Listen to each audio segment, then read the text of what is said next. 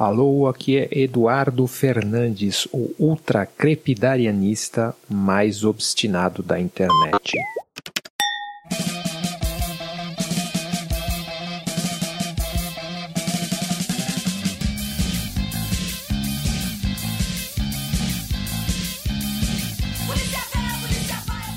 Eu juro que eu tô fazendo o melhor que eu posso para não ser nostálgico. Até porque você deve saber que existe aquele fenômeno da lembrança seletiva, o filtro. Você olha para trás, esquece das partes que você achava ruim na época e lembra com alguma reelaboração, só as partes boas. Ainda assim, eu não consigo escapar de assistir alguns documentários e filmes e coisas sobre movimentos da minha época de formação cultural. Por exemplo, eu não resisti em gastar algum tempo do meu nascimento humano precioso com um documentário sobre um bar que existiu nos anos 80 na cidade de São Paulo, onde eu cresci. E esse bar chamava-se Napalm. Ele ficava ali na Marquês de Tu, que é o centro velho de São Paulo, no momento que ele estava em mais baixa, que estava mais desvalorizado e perigoso. Documentário chama-se Napalm, o som da cidade industrial e mostra as bandas que tocaram ali naquela época, tipo Legião Urbana, Capital Inicial, Ira, Titãs e outras bandas mais obscuras, tipo As Mercenárias e várias outras. Napalm era um dos bares mais importantes dessa época, mas também tinha vários outros, tipo Madame Satã, Carbono 14 e alguns outros que faziam essa cena underground paulista dos anos 80, da qual eu não fazia parte, porque nessa época eu era bem novinho. Porém, mesmo que eu não tenha pessoalmente ido nenhuma vez ao Napalm, eu tinha uma certa nostalgia nos anos 90 do que era essa cena pós-punk e underground paulista.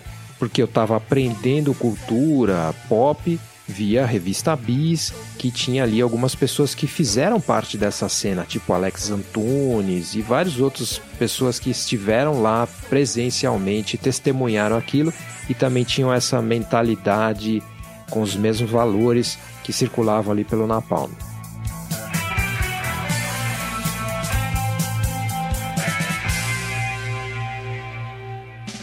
Outro documentário que eu também não consegui resistir de assistir foi um sobre uma cena do hardcore dos anos 90 em Washington DC, nos Estados Unidos, que fala sobre essas primeiras bandas que surgiram ali, do Bad Brains, que foi uma banda super inovadora, que era formada só por negros e que misturava reggae com soul e, e punk. E aí começou também a tirar o punk daquele niilismo que até então era o, a mentalidade em voga. Eles basicamente pregavam que não bastava só ficar chapando a cara de drogas e reclamando da política e da sociedade, mas você tinha que criar ali todo um sistema alternativo para você viver e tentar impulsionar o resto da sociedade. Um pouco mais tarde isso foi dar em bandas como Minor Threat e depois o Fugaz e tal, que pregavam veganismo, tinham toda uma cena de fanzines e toda uma efervescência cultural ali que é a típica coisa que mexe com a minha cabeça e fala: "Ah, como eu queria que essas coisas ainda existissem". Mas elas ainda existem e estão muito espalhadas por todos os cantos aí. A grande questão da nostalgia é que ela faz você desvalorizar essas coisas que acontecem hoje em dia e supervalorizar as antigas. Parece que as antigas eram super melhores. Mas por que eu estou falando desses dois documentários?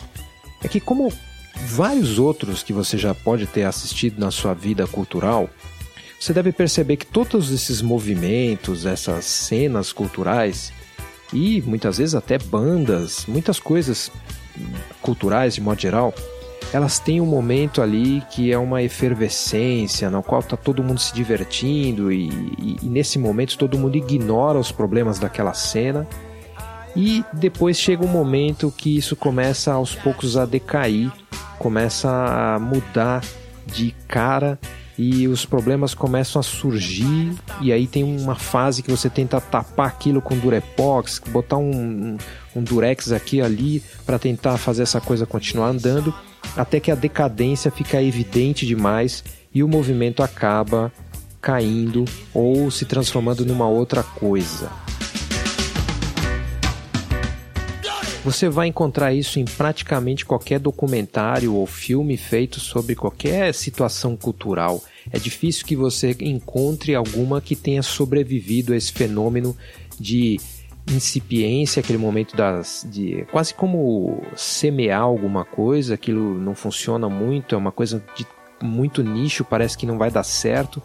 E daqui a pouco essa coisa começa a crescer e daí as pessoas se dão conta de que está crescendo e aí elas começam a investir no crescimento desse movimento, ou desse negócio, ou dessa banda. E em algum momento a coisa sai do controle, entra num oba-oba geral. E aí é, parece que aquele momento é de fruição, é, é muito divertido. Mas dentro dessa própria fruição você já começa a ter sementes da decadência.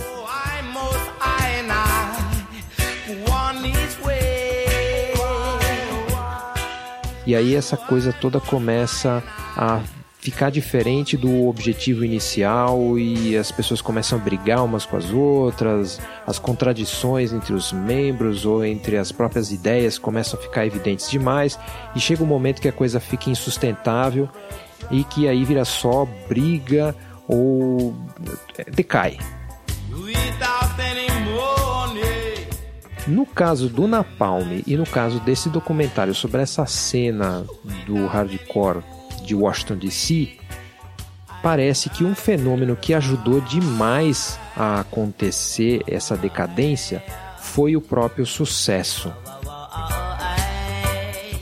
Começa a entrar muita gente naquele barraco, muita gente começa a prestar atenção naquilo e aí começa já o fenômeno de decadência. Começa as coisas ficarem fora de controle, porque tem muita gente ali, porque tem muita gente que não está exatamente conectada com aquele assunto, com aquela vontade ali de fazer aquela cena né, continuar. E aí os problemas começam a acontecer.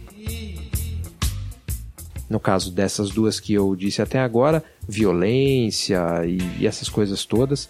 E, embora sejam grupinhos isolados, segundo os próprios participantes, essas coisas são suficientes para fazer o fenômeno decair.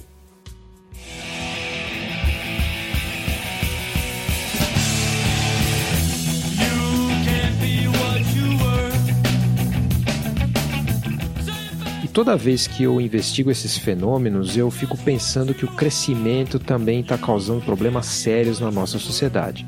É por isso que existe até o movimento anti-crescimento, post-growth, e tantos outros aparecendo por aí, dizendo que se a gente continuar com essa mentalidade de crescimento, a gente vai chegar a uma decadência do planeta, uma decadência maior ainda da economia, e a gente precisa avaliar essa ideia de crescimento. Mas esse é um fenômeno que acontece por todo lugar onde você olha.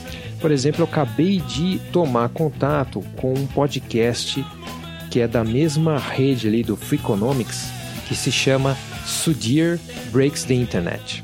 Creating a community to serve 2 billion people is not a good idea. It's going to get a lot more eyeballs.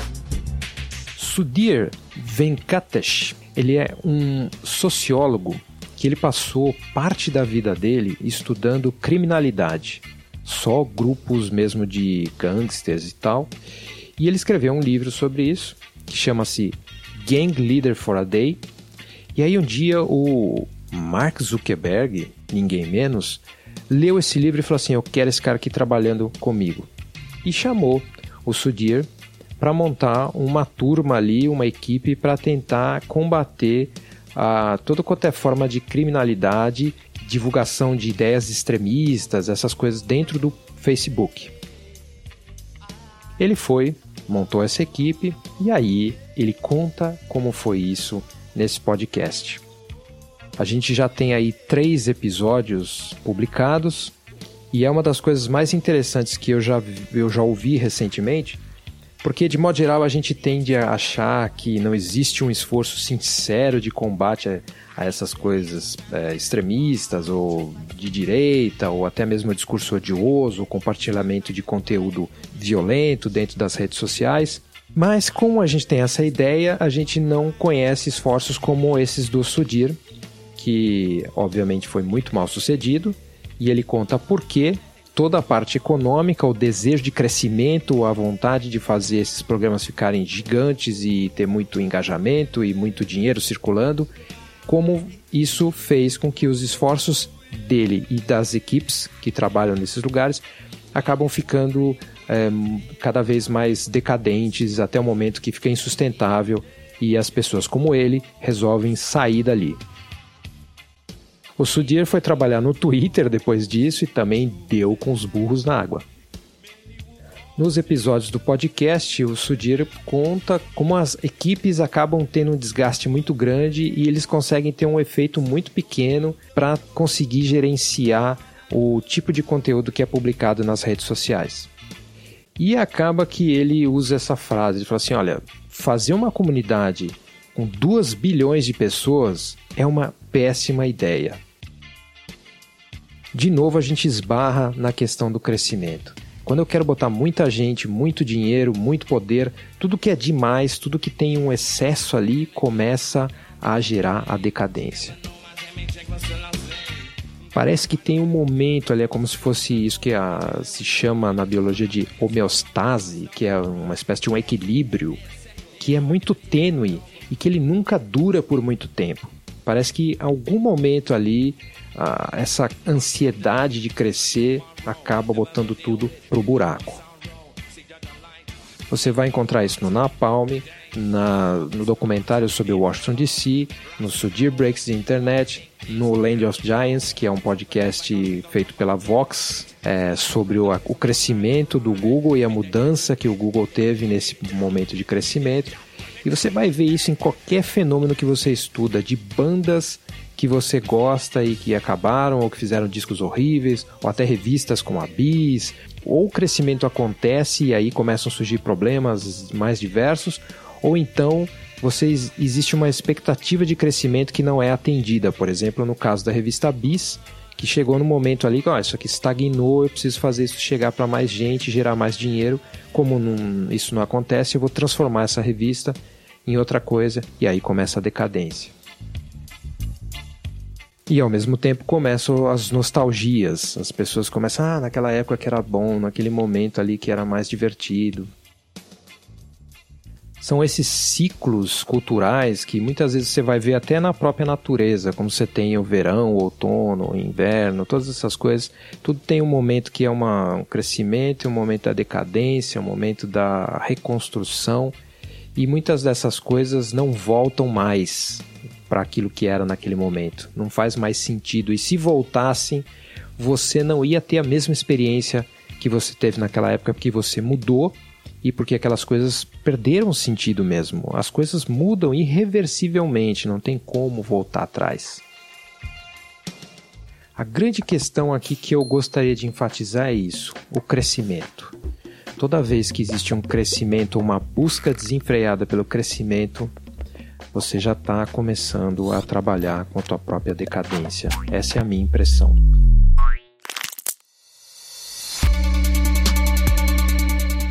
Esse foi mais um episódio do Mono Estéreo, produzido por mim, Eduardo Fernandes. O Mono Estéreo é totalmente financiado por ouvintes como você. Se você acha que esse trabalho é importante, se você quer ajudá-lo a ficar melhor, existem várias maneiras de colaborar.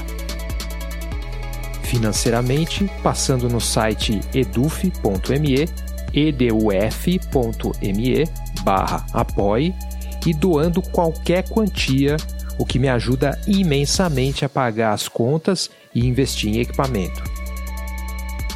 Pode também ajudar na divulgação, fazendo reviews e compartilhando os episódios nas plataformas que você usa para ouvir podcasts. Pode apontar erros e dar sugestões pelo e-mail pod, pod, arroba, eduf.me. Também pode comprar pelos links de afiliados quando eles aparecerem nas notas do show. Você também pode passar em eduf.me e conferir o conteúdo que eu posto por lá quase diariamente. Pode participar da nossa comunidade no Telegram clicando no link que vai estar nas notas do show. E finalmente pode seguir a minha newsletter, Texto sobre Tela, que você pode encontrar também no site eduf.me. Certo? Obrigado por ouvir e até o próximo programa. Acerte pior.